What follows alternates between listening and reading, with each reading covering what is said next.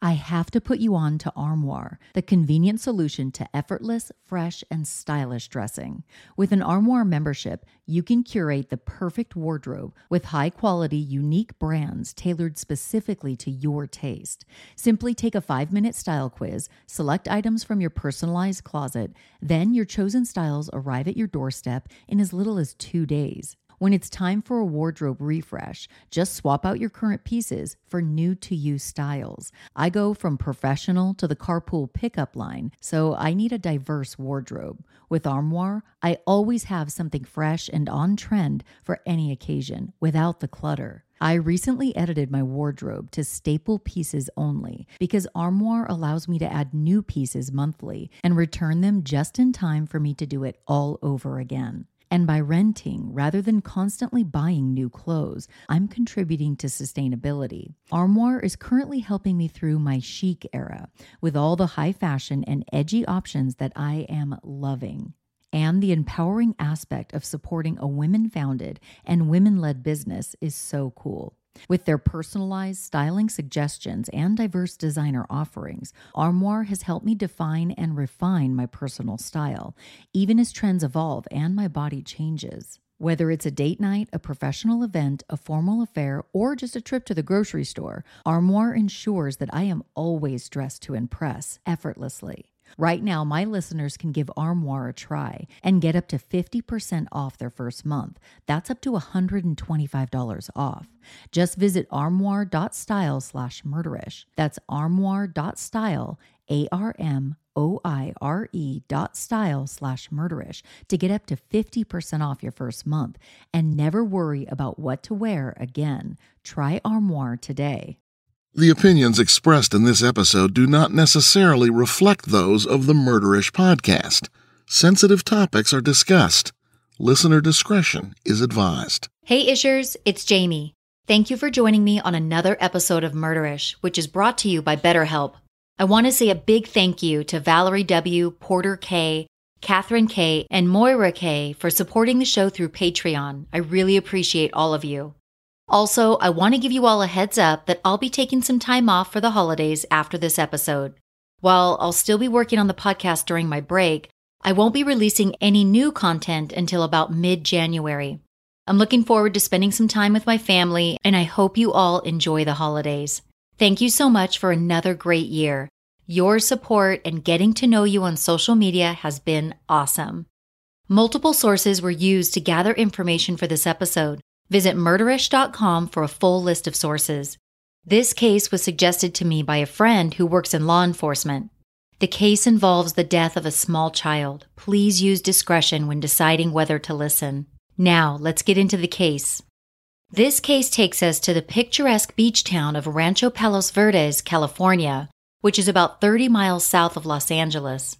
Often referred to as R P V, the posh town is located on top of the bluffs of the Palos Verdes Peninsula, offering amazing views of the Pacific Ocean and Santa Catalina Island.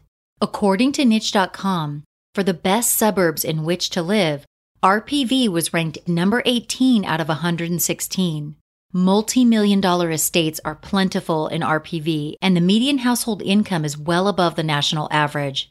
Lead singer of the band Linkin Park, Chester Bennington, now deceased, once lived in R P V. In a town where crime rates are low, school ratings are high, and surfboards are often seen on top of vehicles, murder is a very rare occurrence. On the afternoon of November eighth, two thousand, however, a nine one one call would lead to a shocking scene. The details surrounding the victim's death would take a while to unravel, but when they finally did, the truth about what happened would shock the beach town and leave a family devastated. Join me as I walk you through the murder of Lauren Key.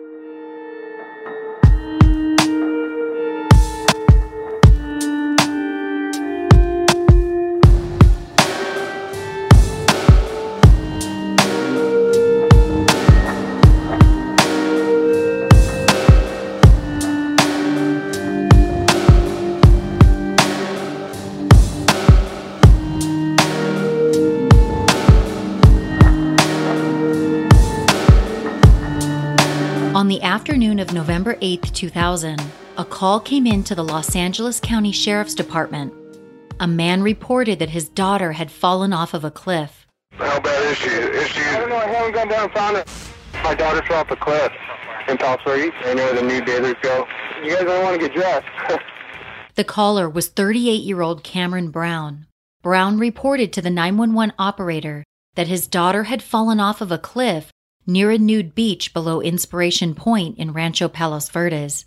On the phone call, Brown says, "You guys might want to get dressed, sorry," and then he chuckles.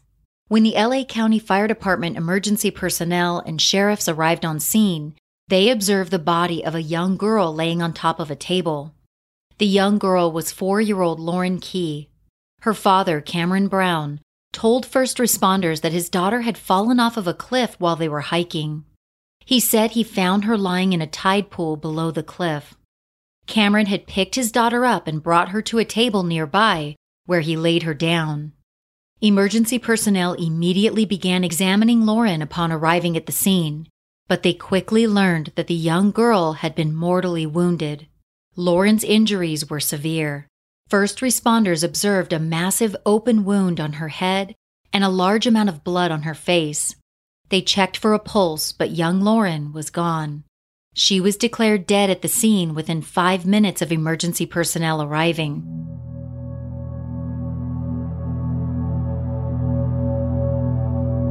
Lauren's mother, Sarah Key, met Cameron Brown in nineteen ninety-five at a jazz club in Newport Beach. Originally from Essex, England, Sarah came to the U S on a tourist visa one year prior to meeting Cameron. At the time they met, Sarah was working as a flight attendant. At the jazz club, Cameron and Sarah hit it off and began dating.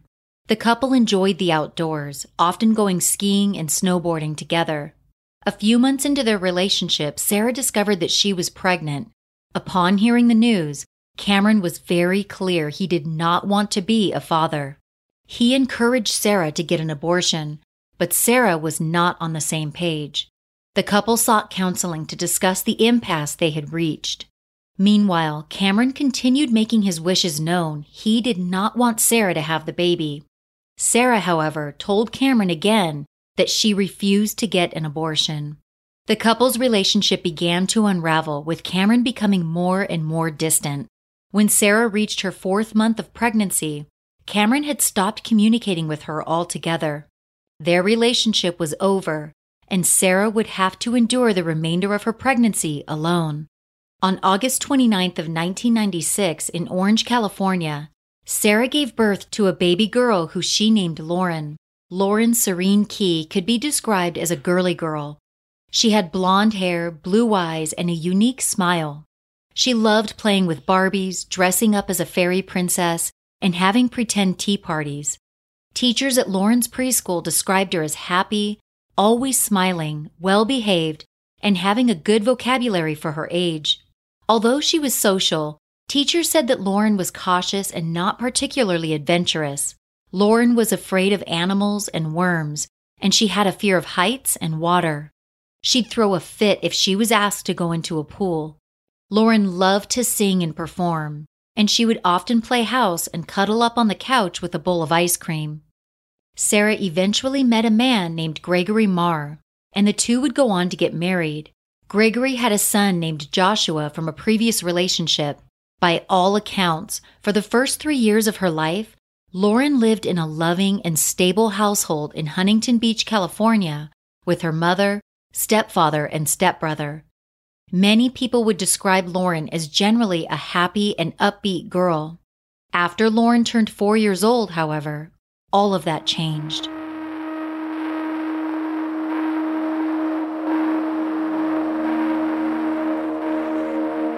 After the relationship between Lauren's parents ended, while Sarah was still pregnant, Cameron's actions toward his ex could be described as spiteful. After they broke up, and while she was pregnant, Cameron tried to get Sarah fired from her job as a flight attendant. Reportedly, he even tried to have her deported as her visa was no longer valid. Cameron's behavior escalated from there. He began leaving aggressive messages on Sarah's voicemail at work. He continuously changed his phone number and moved his boat, where he was living at the time, seemingly in an attempt to avoid having her know where he lived. It seemed as if Cameron was trying to erase Sarah from his life, perhaps because he didn't want to be a father. When Sarah gave birth to Lauren, Cameron was absent. Sarah wanted Lauren to have a relationship with her father, but Cameron seemed to want otherwise. He never visited or called to speak with his daughter. Lauren wouldn't even meet her biological father until she was three years old. Although Sarah provided her daughter with all of the love and attention a child deserves, as a single mother, she found it difficult to make ends meet. When Lauren was nine months old, she made a decision to file for child support from Cameron.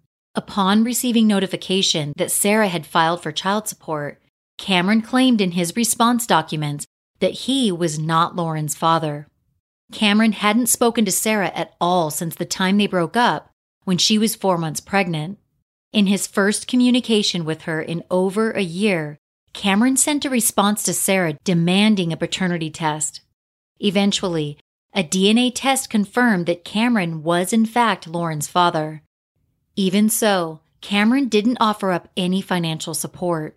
Instead, Sarah had to go back to court, and finally, in December of nineteen ninety-eight, Cameron was ordered to pay approximately one thousand dollars per month in child support. The support order included back pay for the months Cameron hadn't provided support for his now two-year-old daughter. The monthly child support payments equated to about forty to fifty percent of Cameron's earnings. In talks with various people about his situation, someone tells Cameron that the best way to get the child support reduced was to request visitation with his daughter, who at that point he had still never met. Cameron soon filed for visitation with Lauren, and then, in July of nineteen ninety-nine, he filed for fifty percent custody of his three-year-old daughter, whom he still had not met. What came next was a highly volatile custody battle between Cameron and Sarah. Although her relationship with Cameron was tumultuous, Sarah had always desired for Lauren to know her father. After Cameron filed for custody, Sarah responded, asking that their daughter be gradually introduced to her father through supervised visits. Sarah's intention was to allow Lauren to slowly get to know her father in order to become more comfortable, and then moved to unsupervised visits once that was achieved. The court did eventually grant Cameron unsupervised visits with Lauren, but things were not going as one would hope. After Lauren was introduced to her father and began spending time with him, the young girl's behavior changed drastically. According to Sarah and others who knew Lauren, the once upbeat and happy girl was now filled with anxiety and unexplainable mood swings. Lauren began throwing temper tantrums, which was not typical for her. She also seemed to garner new fears beyond being afraid of heights, water, worms, and animals. When Lauren would return from visits with her dad, she didn't seem to want to talk about what happened during the visits. Oddly, Lauren also began having an aversion to wearing underwear. When it came time to leave for visits with her father, Lauren acted as if she didn't want to go. Sarah sensed that something was wrong, but she couldn't do much about it, as Lauren's visits with her father were court-ordered.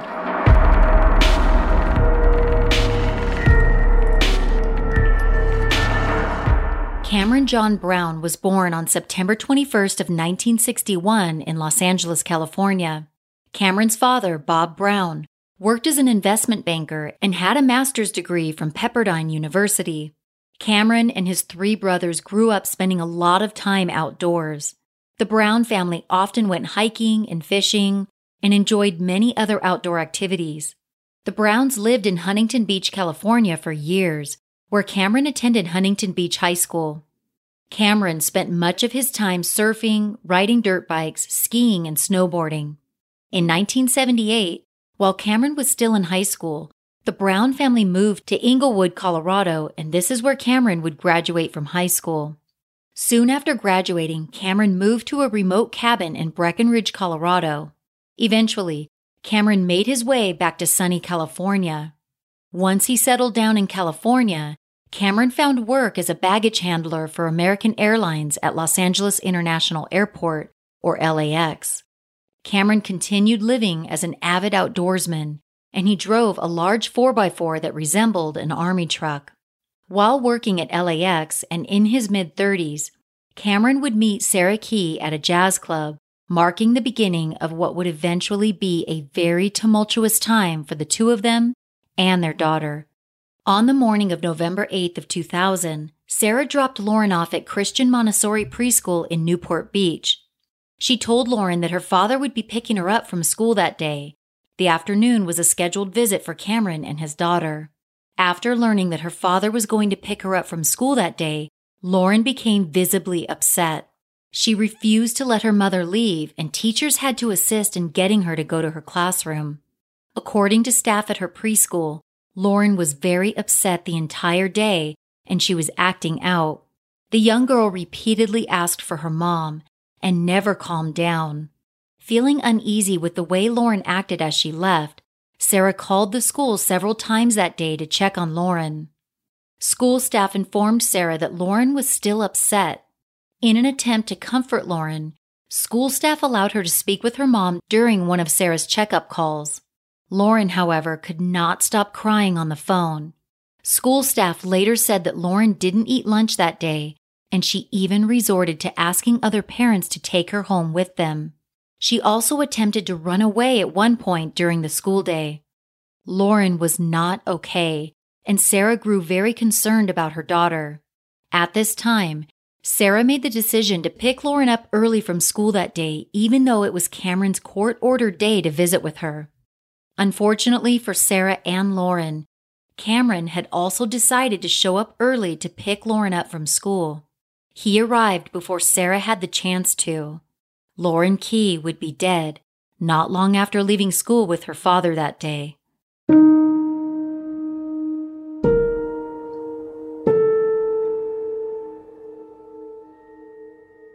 Homicide Detective Jeff Leslie arrived on scene the afternoon that Cameron called nine one one. To report that his daughter had fallen off of a cliff. Although the incident was reported as an accident, Detective Leslie responded to the scene given the high-profile nature of the accident. Detective Leslie introduced himself to Cameron and informed him that he would be involved in the case. Leslie had a few questions for Cameron, but he wanted to get him away from Lauren's body. Leslie would later describe Cameron's demeanor as indifferent and casual. Leslie indicated that Cameron showed no emotion as he answered questions, and his answers were very matter-of-fact. During initial questioning, Cameron told Leslie that he and Lauren were sitting on a rock at Inspiration Point. He looked away for a brief moment, and when he turned his head back around, Lauren was gone. This statement indicated that Cameron had not seen his daughter go over the cliff. Leslie asked Cameron if he would go to the sheriff's station with him for further questioning, and Cameron agreed. Before they left, Detective Leslie noted later that Cameron never asked to see his daughter one last time before leaving the scene. According to Leslie, Cameron seemed more concerned with his surfboard being left on top of his car and potentially being stolen. Cameron also expressed concern about garnering media attention. When they got to the sheriff's station, Leslie and his partner wanted to videotape their interview with Cameron, but they learned the station didn't have that capability. Leslie did have audio recording equipment in his car, but he opted to question Cameron without it. Leslie thought it was more important to act quickly in getting further statements from Cameron and just take good notes. During his second round of questioning with Leslie and his partner, Cameron told the two detectives that Lauren had asked him if they could go on a hike. He also told them that he and Lauren's mother didn't get along. Toward the end of the interrogation, Leslie and his partner attempted to pull some sort of emotion out of Cameron, but it didn't happen. Instead, Cameron informed them that he had pictures to prove that Lauren was enjoying herself during their hike. When the disposable camera was processed, investigators found three pictures of Lauren, but none of them were of her and Cameron together. One of the photos of Lauren showed the little girl in the parking lot of Abalone Cove. The other picture was of Lauren near the playground, and the last picture was of her inside of a tunnel on the playground. Most of the other pictures were too blurry to make out, and others were of Cameron and his father from the day before the hike with Lauren. Cameron made sure to tell the two detectives that Lauren's fall was not his fault, saying, "She wanted to go out there, I just followed." During the three-hour interrogation, Detective Leslie realized something. Cameron never referred to his daughter by name, and he never referred to her using any endearing terms such as my girl. Instead, Cameron only referred to Lauren as she or her.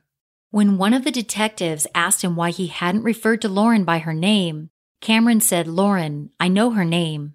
Leslie then confronted Cameron about his casual demeanor and lack of emotion right after the accident happened. Cameron told Leslie that he had expressed his emotions before law enforcement arrived and that he was crying during the nine one one call, although playback of the nine one one audio would show otherwise. Cameron never cried during the call. First responders who observed Lauren's lifeless body that day described her head wounds as massive and gaping. In an attempt to elicit an emotional response from Cameron, Detective Leslie pushed a photo of Lauren's body in front of Cameron. She was covered in blood. When Cameron saw the photo, he picked it up and simply said, "Yes, that's her." The tone of the interrogation changed after that. Leslie began accusing Cameron of pushing his daughter off of the cliff. Cameron responded calmly and said, "No, I told you what happened," and then he pointed at Leslie's notes. The interrogation ended at three thirty in the morning. Detective Antoinette Martinez also responded to the scene the day Lauren died. At some point, Martinez was requested to go back to the sheriff's station to meet Lauren's mother and stepfather. Martinez had the unenviable task of breaking the news of Lauren's death to her mother. Sarah was absolutely crushed upon hearing the devastating news, and she became overwrought with emotion. Sarah was so distraught she nearly vomited. Sarah later recalled that no words were coming out of her mouth at the time, only wailing. Sarah's cries could be heard by everyone at the sheriff's station. When she was finally able to speak, Sarah cried out, "He murdered her, he murdered my daughter," referring to Cameron. Her instincts told her that Cameron had murdered his own daughter. Detective Martinez intended on getting statements from Sarah that day, but she was too distraught and couldn't answer questions at the time. The investigation into Lauren's death continued, and detectives felt strongly that Cameron may have caused his daughter's death. They were picking up on oddities in his behavior and demeanor, as well as slight changes in his story each time he told it. In his first account of what happened, he told detectives that he and Lauren were sitting on a rock at Inspiration Point when he looked away for a moment, and when he turned his head back around, he discovered that Lauren was gone. In another recounting of what happened, Cameron said that he was sitting on a rock while Lauren was throwing rocks over the cliff. He said he had warned her not to go near the cliff, but she didn't listen. That's when Cameron says Lauren fell off of the cliff. This statement indicated that Cameron had seen Lauren fall off of the cliff. Despite Cameron's inconsistent statements and lack of emotion over such a traumatic event, it wasn't enough to make an arrest. After Lauren died, life seemed to go on for Cameron. In March of two thousand, eight months after his daughter's death, Cameron got married to a woman named Patty in a ceremony that took place in Hawaii. Cameron, still an avid outdoorsman, often went hiking with his new wife. It was during one of their hikes that about a dozen law enforcement officers surrounded Cameron and Patty with guns drawn. Although law enforcement didn't have enough evidence to arrest Cameron at the time of Lauren's death, detectives continued working the case. On November sixteenth of two thousand three, three years after Lauren died, Cameron Brown was arrested and charged in connection with Lauren's death. Cameron, forty-two years old at the time, was taken to Men's Central Jail in Los Angeles where he was held without bail. He was formally charged with murder the following day. It would be eight months before a grand jury would indict Cameron Brown on a murder charge with the special circumstances of lying in wait and financial gain. Cameron pleaded not guilty to all charges. The case was finally going to trial, but unbeknownst to all involved, it was going to be a very long and frustrating road to reach a verdict in Cameron's case. There is so much pressure and stress that comes along with everyday life, and that stress can interfere with our happiness. It can be very helpful to seek counseling when these issues arise but meeting with someone on their schedule and at their location isn't always convenient. That's where BetterHelp Online Counseling comes in. BetterHelp offers licensed professional counselors who specialize in issues such as depression, relationships, trauma, L G B T Q matters, and more. And of course, anything you share is completely confidential. BetterHelp is unique in that they make counseling services convenient by offering counseling online through video chat, and you can chat with your counselor via text message too. If you aren't happy with your counselor for any reason, simply request a new one at any time at no charge. Not only can you receive counseling from the convenience of your own home, BetterHelp services will not break the bank. Murderish listeners can get an extra discount by going to betterhelp.com slash murderish and entering promo code murderish. That's betterhelp.com slash murderish and use promo code murderish for ten percent off your first month. Although Cameron Brown was indicted on murder charges in July of two thousand four, two years would pass before his trial would begin. Cameron spent that entire time behind bars. In June of two thousand six, Cameron finally went on trial in Torrance Superior Court, located in the South Bay region of Los Angeles County. Judge Mark Arnold presided, and Deputy District Attorney Craig Hum would try the case. The case drew a lot of attention, given that it involved a young girl allegedly murdered by her own father in a very horrific way. The shocking details surrounding Lauren's alleged murder were not the only reason this case garnered so much attention. Cameron Brown's defense attorney was a very well-known figure in the legal community. High-profile defense attorney Mark Garagos was hired to represent Cameron at trial. Garagos was no stranger to the limelight. He had previously represented Michael Jackson and Scott Peterson, who was ultimately convicted of murdering his pregnant wife, Laci Peterson. After two months, in August of two thousand six, the trial concluded. The jury was unable to reach a verdict, and the trial ended with a hung jury. The jury was split with two jurors in favor of convicting Cameron of first-degree murder, six jurors in favor of convicting him of second-degree murder, and the other two jurors were in favor of convicting Cameron Brown of involuntary manslaughter. All twelve jurors believed Cameron was guilty, but they could not agree on which charge. With that, Judge Arnold declared a mistrial and ordered Cameron to remain in custody. Deputy D A Craig Hum wasn't done with Cameron. He believed the evidence clearly showed that Cameron had murdered his daughter, and he was determined to prove it. In July of two thousand nine, three years after the mistrial, Cameron's second trial began. This time, the trial took place in the downtown Los Angeles courthouse, with Judge Michael Pastor presiding. This time, Cameron was represented by defense attorney Pat Harris, who worked at Mark Garagos' firm. Cameron's second trial lasted three months, concluding in October of two thousand nine. As for the jury's verdict, again, they could not agree on the charge. Six jurors believed Cameron was guilty of second-degree murder, and the other six jurors believed that involuntary manslaughter was the appropriate charge. With the jury being split in their decision, Cameron Brown's second trial again ended with a hung jury. As was the case in his first trial, the second jury were also unanimous in believing that Cameron was involved in his daughter's death, but they couldn't agree on the charge. Cameron Brown was ordered to remain in custody, but this time, he would have to wait even longer to learn his fate. In March of two thousand fifteen, almost six years after his second trial ended with a hung jury, and nearly fifteen years after Lauren's death, Cameron Brown was ordered to stand trial a third time. Again, the case would be tried by Craig Hum, who was now the assistant head deputy D A. The trial would again take place in downtown Los Angeles, but a new judge, George G. Lomelli, would be presiding. This time, Cameron was no longer being represented by anyone in Mark Garagos' firm. Defense attorney Aaron Lobb would represent Cameron during his third trial, and this time around, the jury would reach a verdict.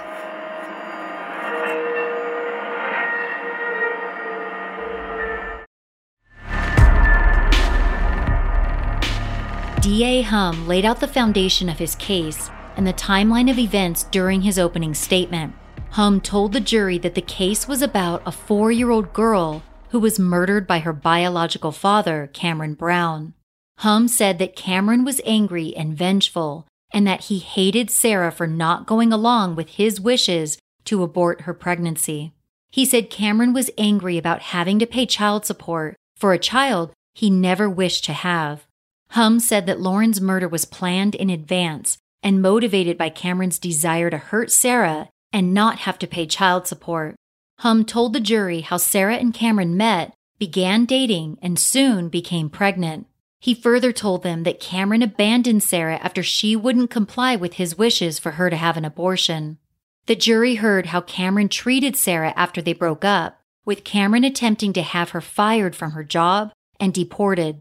They also heard about the threatening messages Cameron left for Sarah while she was at work. Hum said that Cameron never visited with Lauren after she was born, and he never called to check on her. He said that Sarah met Greg Marr during this time and eventually married him. Sometime after they got married, Sarah filed for child support, and this is what set Cameron off. Hum pointed out Cameron's refusal to believe that Lauren was even his daughter. After a D N A test proved that she was, Cameron still didn't show any interest in the little girl until he figured out a way that it would actually benefit him financially. It was only after Cameron was ordered to begin paying one thousand dollars per month in child support that he devised a plan to get that amount reduced. Hum told the jury that a bitter custody battle ensued and ended with Cameron gaining supervised visits with Lauren. Hum told the jury that Cameron first met his daughter in November of nineteen ninety-nine when Lauren was three years old. Three months later, Sarah approached Cameron to request that he give his blessing for her husband, Greg, to legally adopt Lauren. If the adoption went through, Cameron would no longer have to pay child support. According to Hum, Cameron quickly agreed to the adoption and requested that it be fast-tracked. According to Sarah, she advised Cameron to think about it and to talk it over with Patty, who was his fiancée at the time. Meanwhile, Sarah filed documents with the court stating that Cameron hadn't shown interest in being a father to Lauren. This enraged Cameron, and again, he stopped communicating with Sarah, ending any hopes of the adoption proceeding. Hum told the jury that Cameron began making negative comments about Sarah to their daughter, telling Lauren that her mommy was going to jail for taking money from him.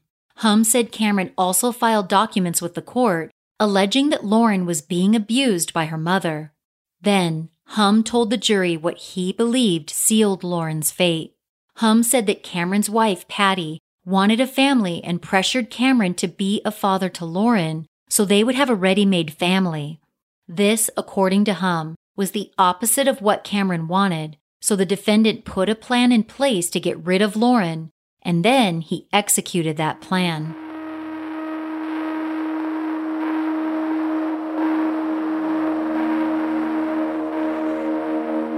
Hum explained to the jury that Cameron unexpectedly arrived early to pick Lauren up from school on November eighth of two thousand. Cameron was alone when he arrived to pick his daughter up that day, and this was unusual according to Hum. He explained to the jury that Cameron's wife, Patty, almost always came with him to pick Lauren up. Hum further said that Cameron never took Lauren on hikes, but this day he arrived early and alone in order to take her on what many people believe to be a very dangerous hike, one that wasn't fit for a child given the treacherous landscape. The area was also very secluded, which allowed Cameron the opportunity to carry out his plan without anyone seeing him do it. Hum told the jury that Cameron told detectives that his daughter slipped and fell off the cliff that day, but Hum told the jury the evidence would prove otherwise. Hum called Sarah Key Marr to the stand to testify. In her testimony, Sarah confirmed that Cameron had no interest in being a father. She said that when she called Cameron to tell him they were having a girl, Cameron responded saying it didn't matter since he had already called I N S to report her for an expired visa. Sarah told the jury that Cameron was not there for Lauren's birth and that their relationship fell apart after she refused to have an abortion. Sarah told the jury about the drastic changes in Lauren's behavior after she began spending time with Cameron. Sarah said that Lauren lost her appetite, had anxiety, began throwing temper tantrums and refused to wear underwear for a while. She also said that Lauren began having an aversion to walking on hardwood floors.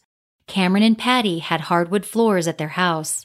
Sarah told the jury that at one point, Lauren told her she didn't want to go with her dad anymore, saying, "The next time Papa Cameron comes, can I hide under the bed and you tell him I'm not here?"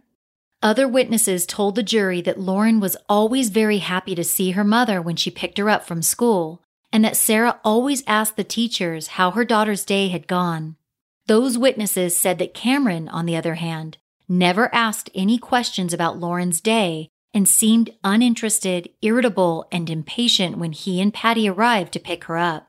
The witnesses testified that Lauren always seemed timid when Cameron and Patty would pick her up, and that the situation was always tense.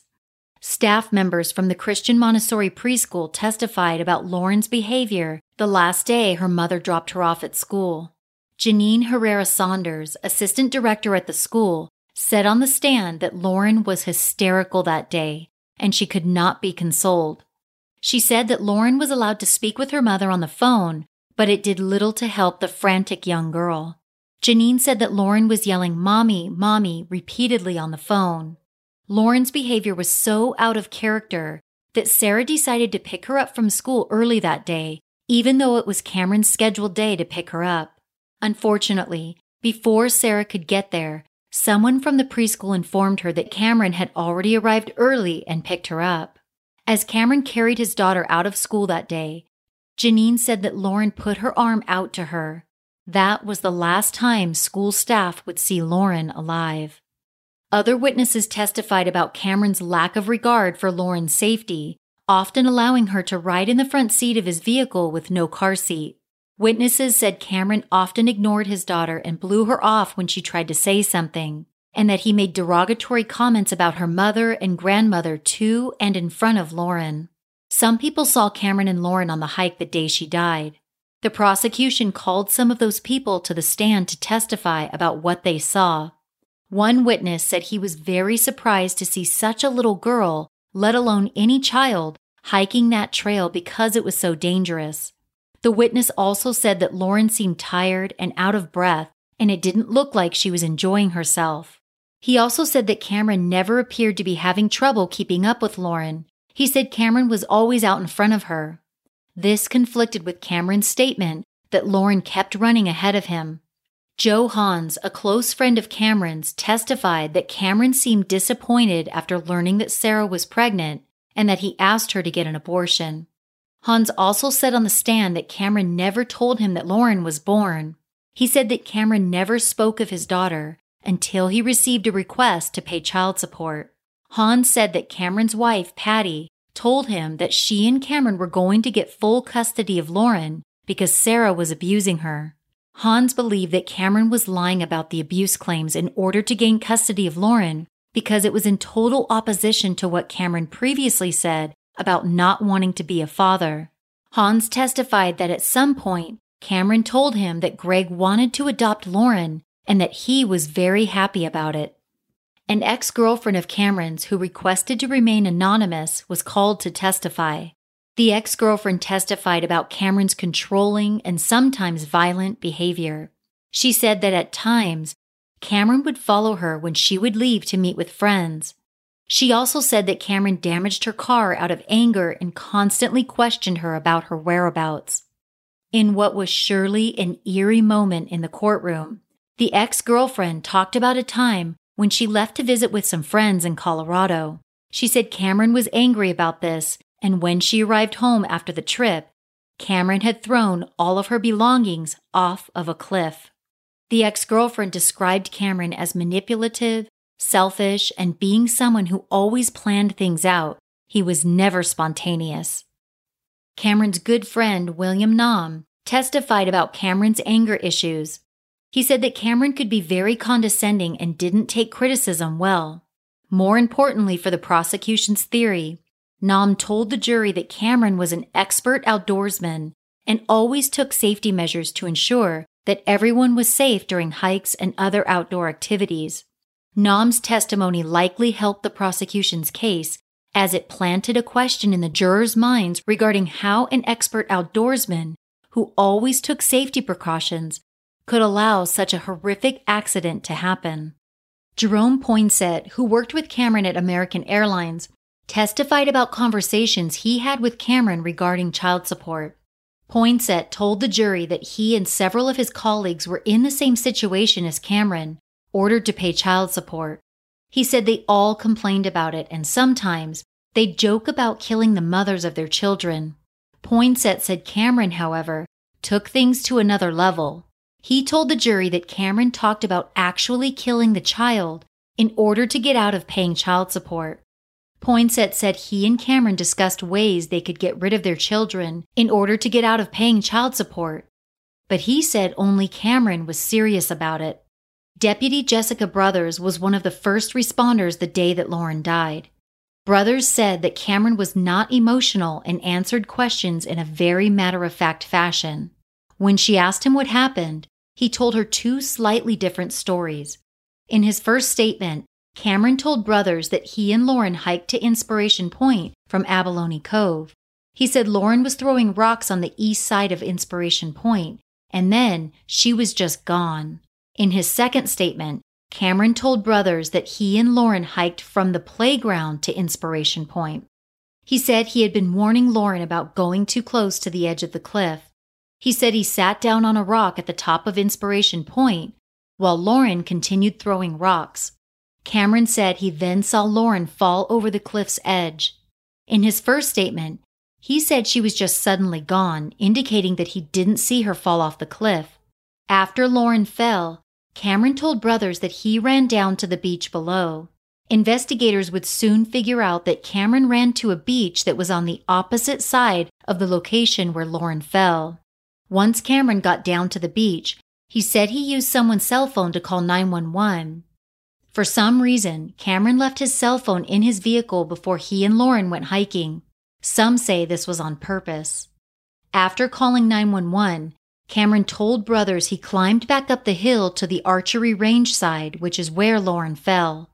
When he got there, he saw Lauren laying in a tide pool and she wasn't moving. Cameron said he took his clothes off, with the exception of his underwear, and then he took her out of the water.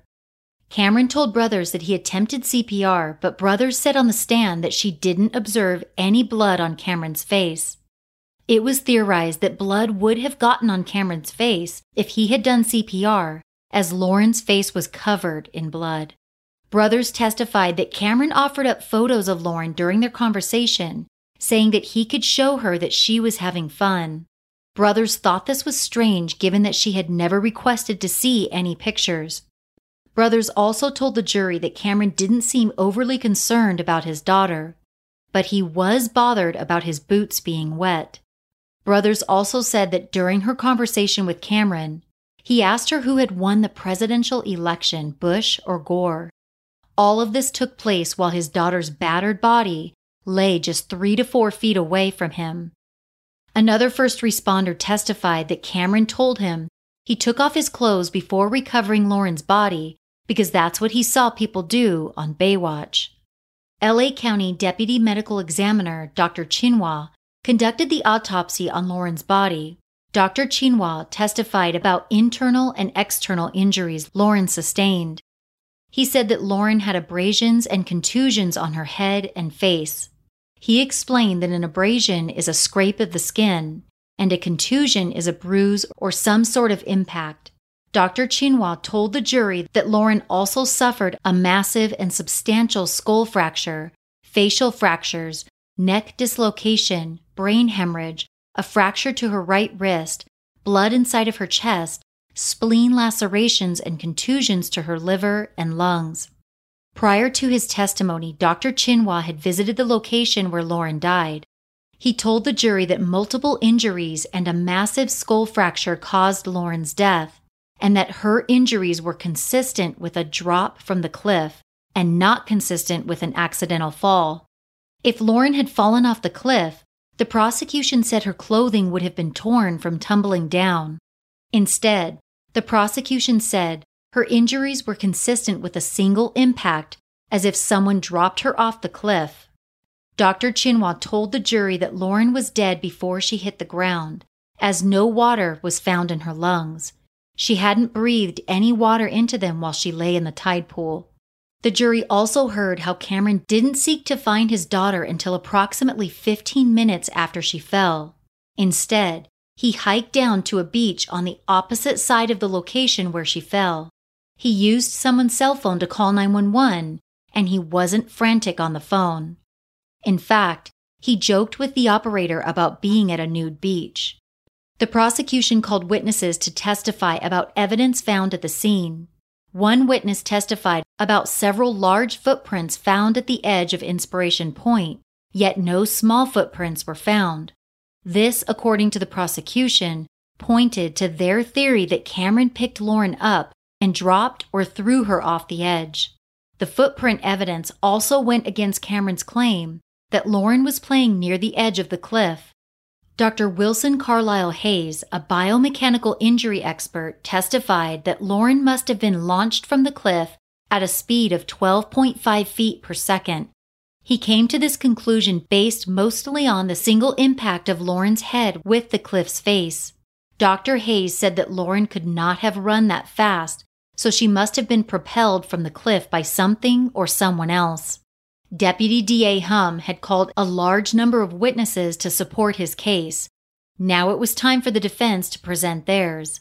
Numerous witnesses would be called to counter some of the prosecution's claims and also to testify to Cameron's character, although some of the character witnesses would end up backfiring on the defense.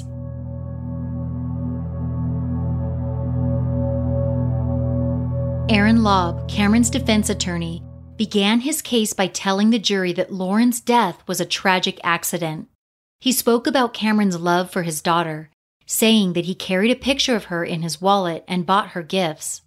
Lobb explained that from the onset, the investigation was biased, and he highlighted the fact that Cameron's initial interview with detectives wasn't recorded, which was very convenient for the prosecution, according to Lobb. Lobb said the prosecution was exaggerating numerous aspects of their case, including Lauren's feminine nature, Cameron's anger, and his behavior the day Lauren died.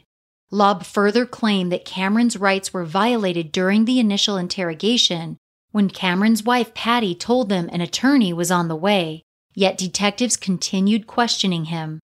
Lobb claimed that detectives harassed Cameron and never offered him water during the long interrogation. Lobb explained to the jury that Cameron was an avid outdoorsman and a nice person, but he had the emotional maturity of a fifteen-year-old, which could explain his behavior the day his daughter died. Lobb said that when Sarah told him she was pregnant, he believed she was possibly using it as a way to stay in the country since her visa had expired. He confirmed that Cameron did want Sarah to have an abortion, but suggested they attend counseling to discuss it further. Lobb said it was Sarah who made no attempt to allow Cameron to be a part of their baby's life, saying she never even notified him of Lauren's birth. Lobb told the jury that Cameron cared about his baby, but Sarah gave him no information and never contacted him until she requested child support. Lobb called several witnesses to speak to Cameron's character. Joseph Creenan, who was friends with Cameron when he lived in Colorado, testified that Cameron was mad after learning Sarah was pregnant. However, he said Cameron seemed happy after Lauren was born. The defense also called John Dietzler to testify. Dietzler, who was a good friend of Cameron's, said that Lauren always seemed happy when Cameron brought her around, and it seemed as if Cameron cared about her. On cross-examination, however, Dietzler changed his tune after D A Hum reminded him of the evidence they had proving that Cameron had made threats against Sarah and the comments he made to co-workers about getting rid of Lauren.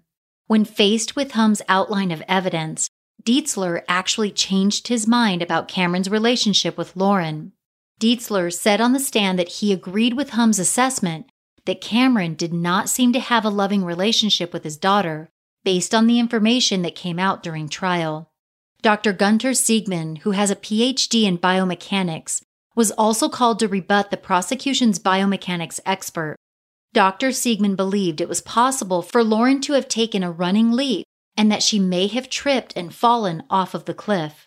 Although Doctor Siegman also said it was possible for her to have been pushed or thrown off of the cliff, the doctor agreed with Doctor Hayes that Lauren died due to a high impact on the face of the cliff. On cross-examination, D A Hum was able to get confirmation from Doctor Siegman that he wasn't affirming in his testimony that Lauren had fallen off the cliff or that her death was an accident.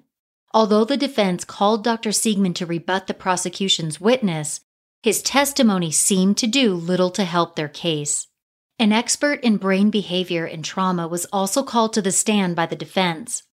In his testimony, Kevin Booker stated that Cameron's lack of emotion and his strange behavior the day his daughter died was consistent with the person being in shock, saying Cameron's behavior was normal for someone experiencing psychological trauma. On cross-examination, Booker admitted to the prosecution that a person could display traumatic shock behavior as a result of their own actions. In other words, if Cameron had thrown his daughter off the cliff, he could still display traumatic shock behavior. Lynn Brown, Cameron's mother, also testified for the defense. Brown said that her granddaughter was a very active young girl who ran around a lot. She also said that Lauren was oblivious to danger and spoke about a time when she nearly got hit by someone riding a bike. Brown said that Cameron was happy about being a father. On cross-examination, Hum got Cameron's mother to confirm that she wasn't aware of Cameron's behavior towards Sarah, the threats, the attempts to have her deported. Hum wanted to point out for the jury that Cameron's mother didn't have any idea about how bad Cameron and Sarah's relationship was. Before the defense rested, Lobb had this to say in his closing statement. This father, who had this duty to hold her hand or hold her, didn't do it. Honestly, I have a hard time seeing a not guilty. I am looking for what is justice. With that, Lobb asked the jury for a manslaughter verdict for Cameron. Two days after the defense rested, the jury was taken to the site where Lauren died. Five days later, the month-and-a-half-long trial was over, and it was time for the jury of six men and six women to begin deliberating. After deliberating for one day, the jury had returned a verdict. On May thirteenth of two thousand fifteen, Cameron Brown was found guilty of first-degree murder for the death of his four-year-old daughter, Lauren Key. He was also found guilty of the special circumstances of murder for financial gain and lying in wait. Detective Leslie, who had worked so hard on the case, became emotional upon hearing the verdict. He looked over at Sarah, who was sobbing. After everyone was dismissed from the courtroom, Sarah ran up to the jurors and began hugging them. The grieving mother had finally seen justice done, fifteen long years after her daughter was murdered. Cameron Brown showed no emotion when the verdict was read. He just stared at the court clerk who had read the verdict aloud. The jury foreman said afterward that the prosecution's biomechanics expert was key in their decision to convict. The expert witness testified that Lauren's injuries were inconsistent with a slip or a fall. The jury foreman also said that after visiting the scene of the crime, it didn't seem likely that a four-year-old girl would be up there of her own volition. Sarah said after the verdict, "Lauren was our gift from God, the best thing to ever happen to us. We just learned to live with the pain. There are no winners here, certainly not for Cameron's family and not for ours." Four months after the trial concluded, Cameron Brown was sentenced for his crimes. Several people made statements before his sentence was announced. Joshua Marr, Lauren's stepbrother, who was only ten years old when she died, made a shocking statement. Joshua said the day before she was murdered, Lauren told him, "I think I'm going to die tomorrow." Joshua also said that he became addicted to drugs and suicidal as a result of the trauma he suffered after losing his sister. On September eighteenth of two thousand fifteen, Cameron Brown was sentenced to life in prison without the possibility for parole. He had already spent twelve years in jail leading up to the sentencing, as three trials ran their course. Cameron unsuccessfully appealed his conviction twice. In two thousand eighteen, the California Supreme Court refused to hear the case. Cameron still has an opportunity to appeal his case to the United States Supreme Court, but such an appeal has yet to be filed. Since Lauren's tragic death, a large rock was placed at Inspiration Point. The rock, which has Lauren's picture on it, reads, "This memorial is dedicated to Lauren Serene Key, whose life was lost on Inspiration Point. Now she dances in streets that are golden. Remember, each day is a gift from the Lord. Let her precious memory remain in our hearts forever." Lauren's date of birth and death are imprinted on the rock. After a long battle fighting for justice for Lauren, Sarah and Greg seemed to be happy and at peace.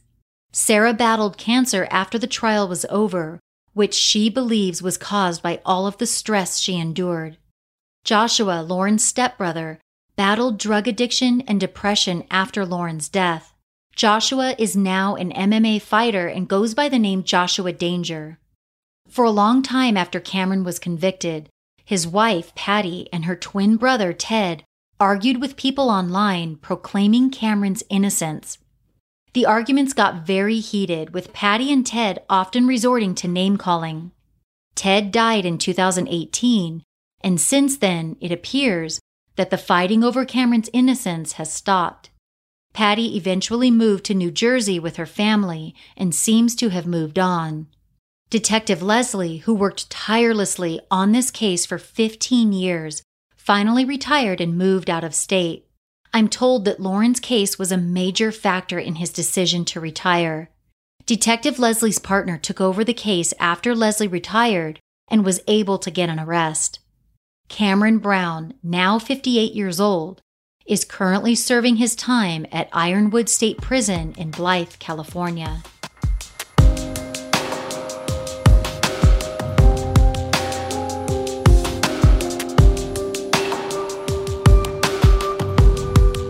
Thanks again for joining me on this episode of Murderish.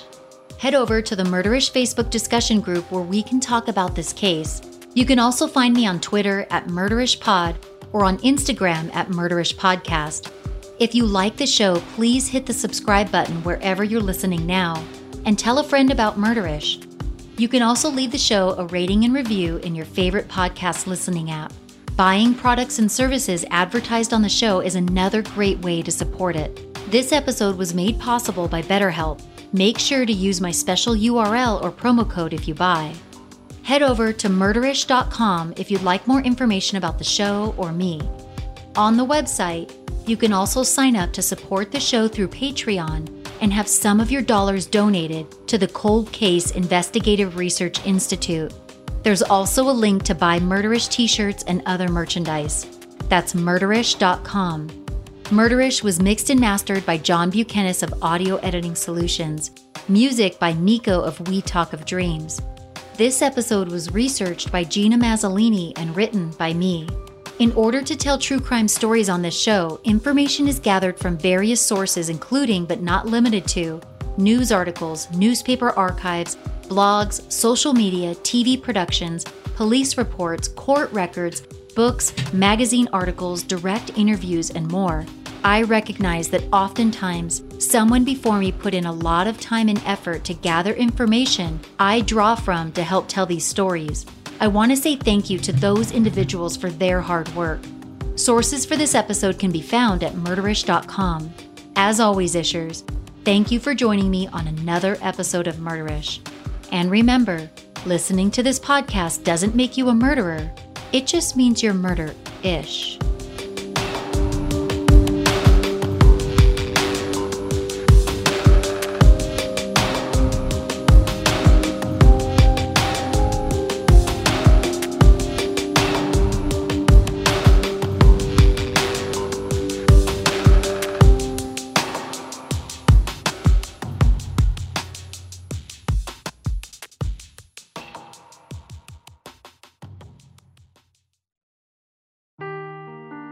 The truth never gets old. Introducing June's Journey, the free-to-play mobile game that will immerse you in a thrilling murder mystery.